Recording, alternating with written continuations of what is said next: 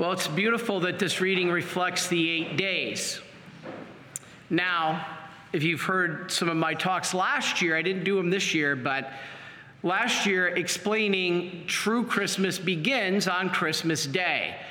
And the true first part of Christmas is what we call the octave. Later, we'll have the 12 days of Christmas, and then the whole Christmas season all the way to the baptism. But right now, we're in the eight days. This is, after the octave of Easter, the most holy eight days of the year. And it culminates today. So we started with Christmas Day, and each day has been like Christmas. Now, I mentioned the other day when I did a talk, I had showed a slide on my Saturday talk, I think a couple weeks ago, and it said John 3:16. And I showed a picture of the game, the big games, the World Series, the Super Bowl. And they would always show the sign when I was growing up as a child, John 3:16. What does that mean? It means God so loved the world, or what does it say? God so loved the world that he sent his only begotten son in other words, that's what we celebrate in Christmas God sending his son, the incarnation. And I made the comment that you never see that anymore. They're abandoning it, or they just either people don't care to show it, or they're outright banning it from these games now. So, yesterday, you know, and even in the midst of sadness, God can bring a great light. My sadness was Michigan lost a very close football game yesterday. But Brother Mark, as he came in, and I'm working on my emails, and the game's on, and I'm working on my emails, and Brother Mark looks up, he says, Hey, look, the big banner hanging from the balconies on that game was John 3:16. So I said, you know, okay, Lord, we didn't win the game, but if we can win a soul, infinitely more important, infinitely more important. And that's why today culminates these eight days. God sent his son. We celebrate on Christmas. The next eight days now culminate today. Why? Because Mary, the mother of God, you can't separate Mary from Jesus. You can't. All eight days are celebrated as one day. That's what an octave is. When a feast is so big that it cannot be celebrated in one day, they celebrated it over eight days. That's why on this circumcision, it was eight days. That's why we used to celebrate on the first the circumcision of Jesus. Now, we celebrate as Mary, the mother of God. Now, the thing is, we know that, that Jesus gave Mary not only to John on the cross, but all the church fathers, all the patristics tell us that he gave Mary to us, all of us. Because what good would it be when Mary's not physically alive anymore? She's our spiritual mother, she's our mother in heaven. So we have to have a mother. Even if you lost your mother, maybe if you never knew your mother, God provides a mother. And this is the meaning of today. It starts with her being the mother of God, and then it expands to being mother of all of us. You know, I, I had to learn this uh, before I became a priest. When I was, um, when I was discerning the priesthood, it really got heavy, my discernment, uh, 16 years ago. Uh, almost now seven, 17 years ago, actually. So 17 years ago, it got really heavy to the point where I then halted my plans to get married. I had a home on Lake Norman in North Carolina and a business. And I started to put the halt in all that. I started discerning heavily. But I couldn't quite figure what wouldn't make me yet take that leap. And for something deep in my heart, I didn't know what it was. What, what is it, Lord, that is just, I'm not quite ready to take this leap? Then all of a sudden, I decided to make a trip to EWTN um, a trip that changed my life. April 2006. Remember it vividly. And I went down there to make a retreat, and I still hadn't committed yet to being a priest. And I'm staying there with a group of young men, a great group called Knights of the Holy Eucharist. They helped Mother Angelica on the grounds, raking, mowing, doing the work. They were a group uh, of young men. And um, so I was staying in the house with them, and um, there was, you know, chance to pray with them, to eat with them. And so they, they would go out on work detail during the day, and I'm there as a guest. So I would go over to the to the temple, they called it, actually, the, the shrine, uh, Mother Angelica shrine. And it's beautiful. It's, it's all beautiful gold. You give God the best, right? You give God the best. And in the open front was a walkway, like a, like a cobblestone courtyard, like you see at the Vatican. So I, I finished praying and I'm, I'm going back to the house, and I come out and I'm walking across this cobblestone, and you could see anybody approaching you from quite a great distance. Nobody I saw, I saw nobody approach me, but all of a sudden I'm walking and there's a man next to me, and he's walking with me. Now, I had no idea who this was. And all of a sudden, this man says to me, Chris, are you enjoying your trip? Now, I didn't want to be embarrassing and look at him and say, I have no idea who you are. So I figured I must have met him somewhere that week of uh, meeting people, different things. But I wasn't sure. And he said, um, Do you mind if I show you something? And he held up back in the days of the VHS tape and he held up a VHS tape and he said, Do you mind if I show you something? And I thought, Oh, he must be a knight. I just maybe didn't meet him yet. And he says, Are you going back to the house? I said, Yeah. So he goes back to the house, goes right up the stairs, down the hall and to the left where their TV room was, knew exactly like he knew where he was going. We sat down and he popped in this VCR tape of the Mother Angelica show of a priest named Steven, Father Steven Scheier. Some of you that may that name may be familiar, others it may not. One of the, if not the most incredible stories I have ever heard. And he popped in the tape. It was a, a tape of Mother Angelica live, one of her old shows. And you know how Mother always began her shows laughing and smiling? Not this time. When the show began, she had a very somber look on her face and she says, We have a message for you. You need to listen to this.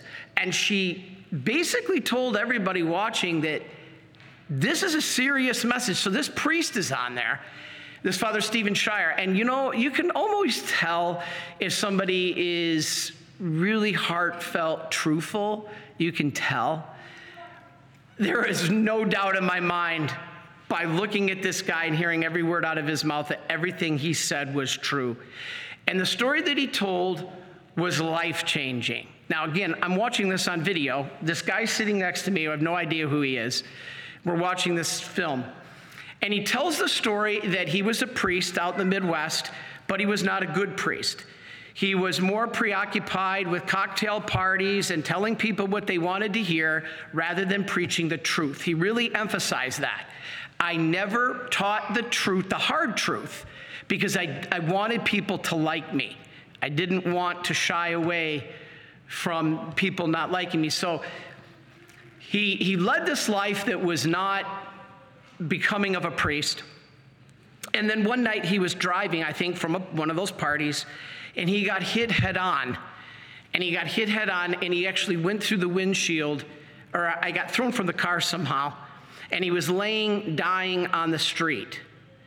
And he said, somehow, some way, he uttered the strength to say one Hail Mary. And he said he really didn't have a devotion to Mary. But as he was laying dying on the street, somehow, some way, he found the strength to utter this Hail Mary. And then all of a sudden, um, people come, the paramedics come, um, he's laying on the street, dying, and everybody starts praying for him. Even the local churches, non Catholic churches, even, they all start praying for him. And he's laying there on the street. They actually put the tarp over him, um, thinking he's dead. And lo and behold, through all the prayers, there's a miracle. He didn't die. He came back. He went through some rehab, like he was like out a year or something like that. I don't remember all the exact details, but like a year he was out of ministry. Well, anyway, one day then he's back. He gets healthy and he starts celebrating Mass. And it talks about the passage about the fig tree. And he says that the words of the gospel literally hovered above the page and instantly he had a complete recollection. It was infused into him of what happened that night. You see, actually, he did die. He died and he went before the judgment throne of God. And when he went, he said it was all black. He did not behold the beatific vision. And all he could do was hear God's voice. And God made it very clear to him that you were not faithful. You were not praying the divine office. That's a priestly obligation. You were only telling people what they wanted to hear. You did not teach the truth. He was particularly guilty of one sin. I don't know the details, but whatever it was. So basically, I'm watching this, glued to this TV, and he's going on, and I says, You can't lie to the Lord. You can't say, make excuses. See, I'd be trying to make up all these reasons, right? And he said, after he finished the sentence, because the, the word he heard was the word of Jesus Christ, said to this priest, Your sentence is hell. Now, people would say, why isn't God more merciful? Well, first of all, God doesn't send anybody to hell. And the priest said this. He said, I said, Yes, Lord. He knew he had made these choices. He said, Yes, Lord. He knew it. He knew he made these choices. And a shiver went down my spine as I'm watching this. And then this priest, with this look in his face, like I've never seen before, said, All of a sudden, I heard the most sweetest, angelic, most motherly, tender, loving voice say, My son, please give him another chance.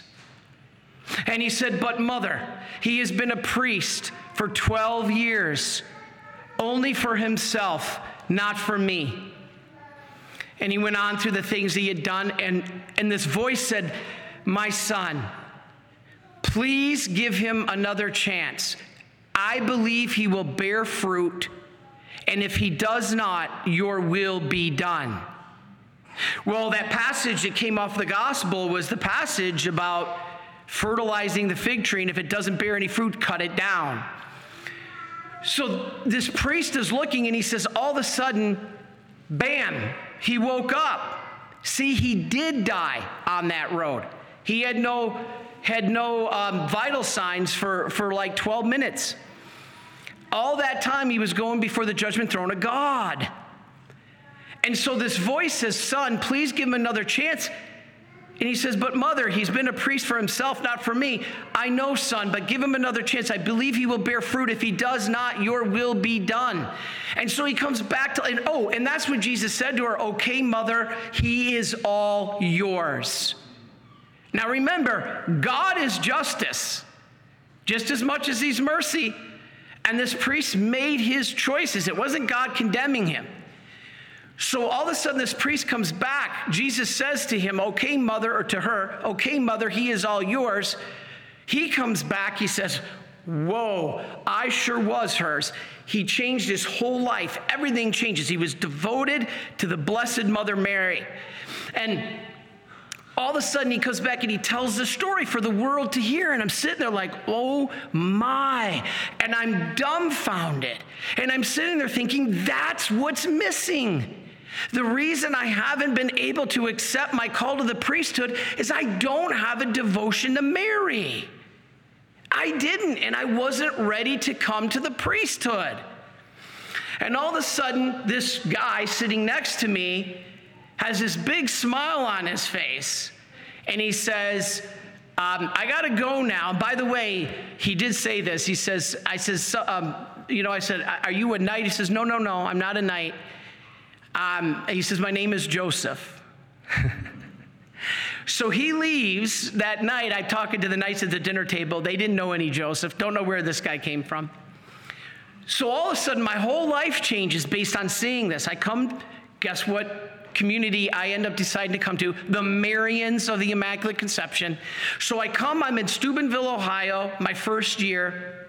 And the one thing that bothered me about that whole that whole show was okay, it was easy to see Mary's goodness and tenderness, but where was the mercy of God?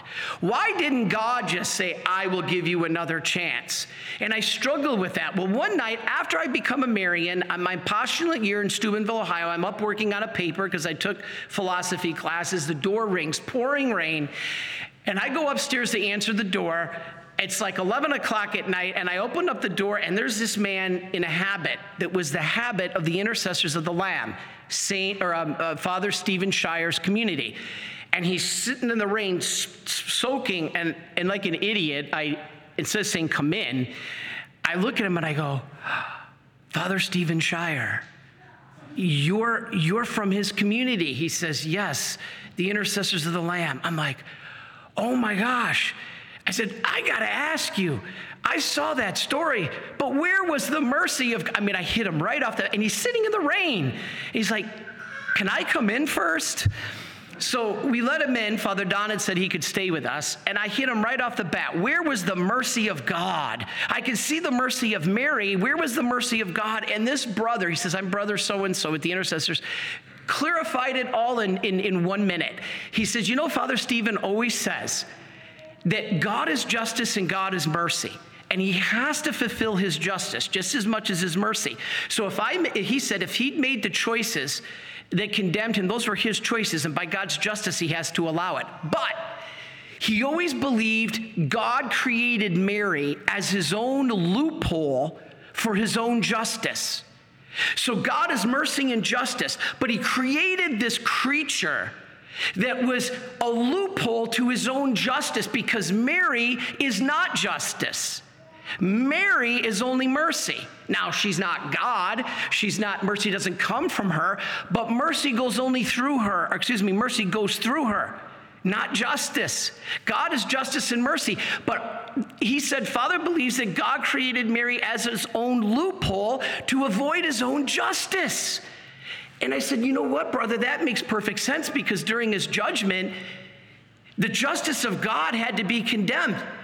And you know what this brother told me that like blew me away was the fact that it was God saving him, giving him another chance. It wasn't Mary, it was only through Mary. I'm like, whoa.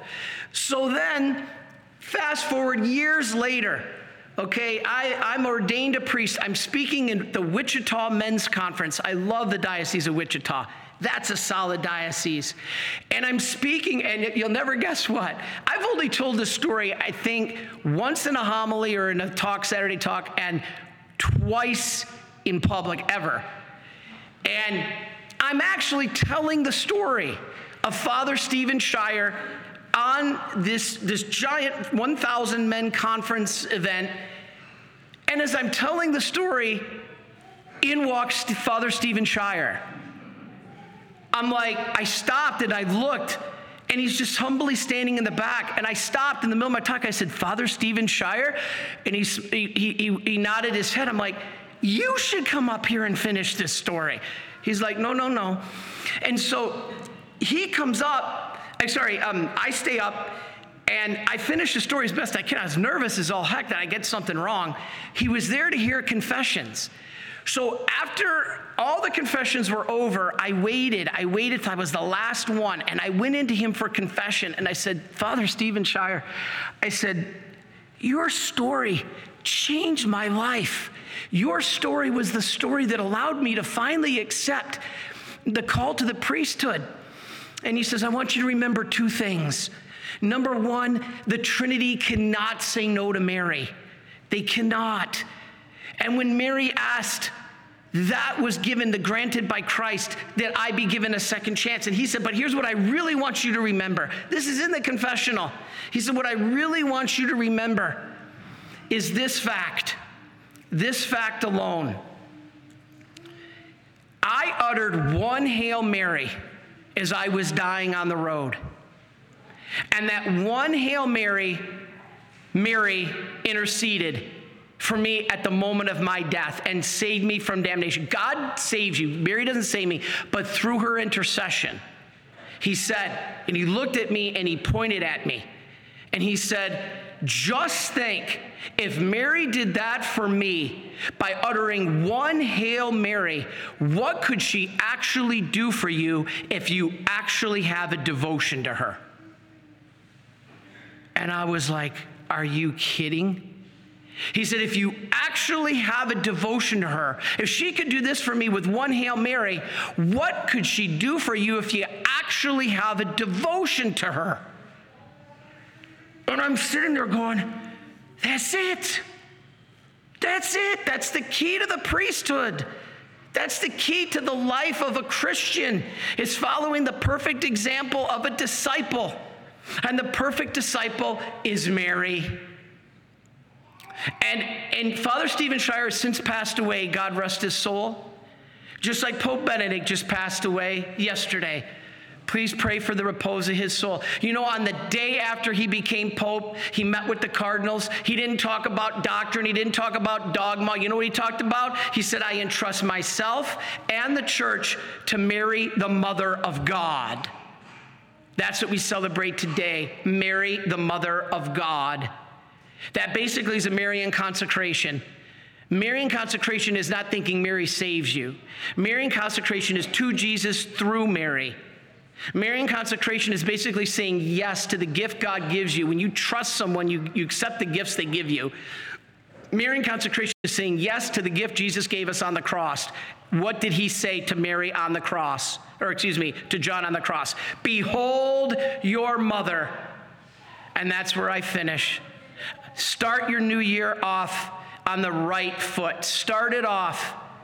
Because if Mary could save a priest, again, she doesn't save him. Her intercession, if her intercession could save a priest from uttering one Hail Mary, think what she could do for you if you actually have a devotion for her.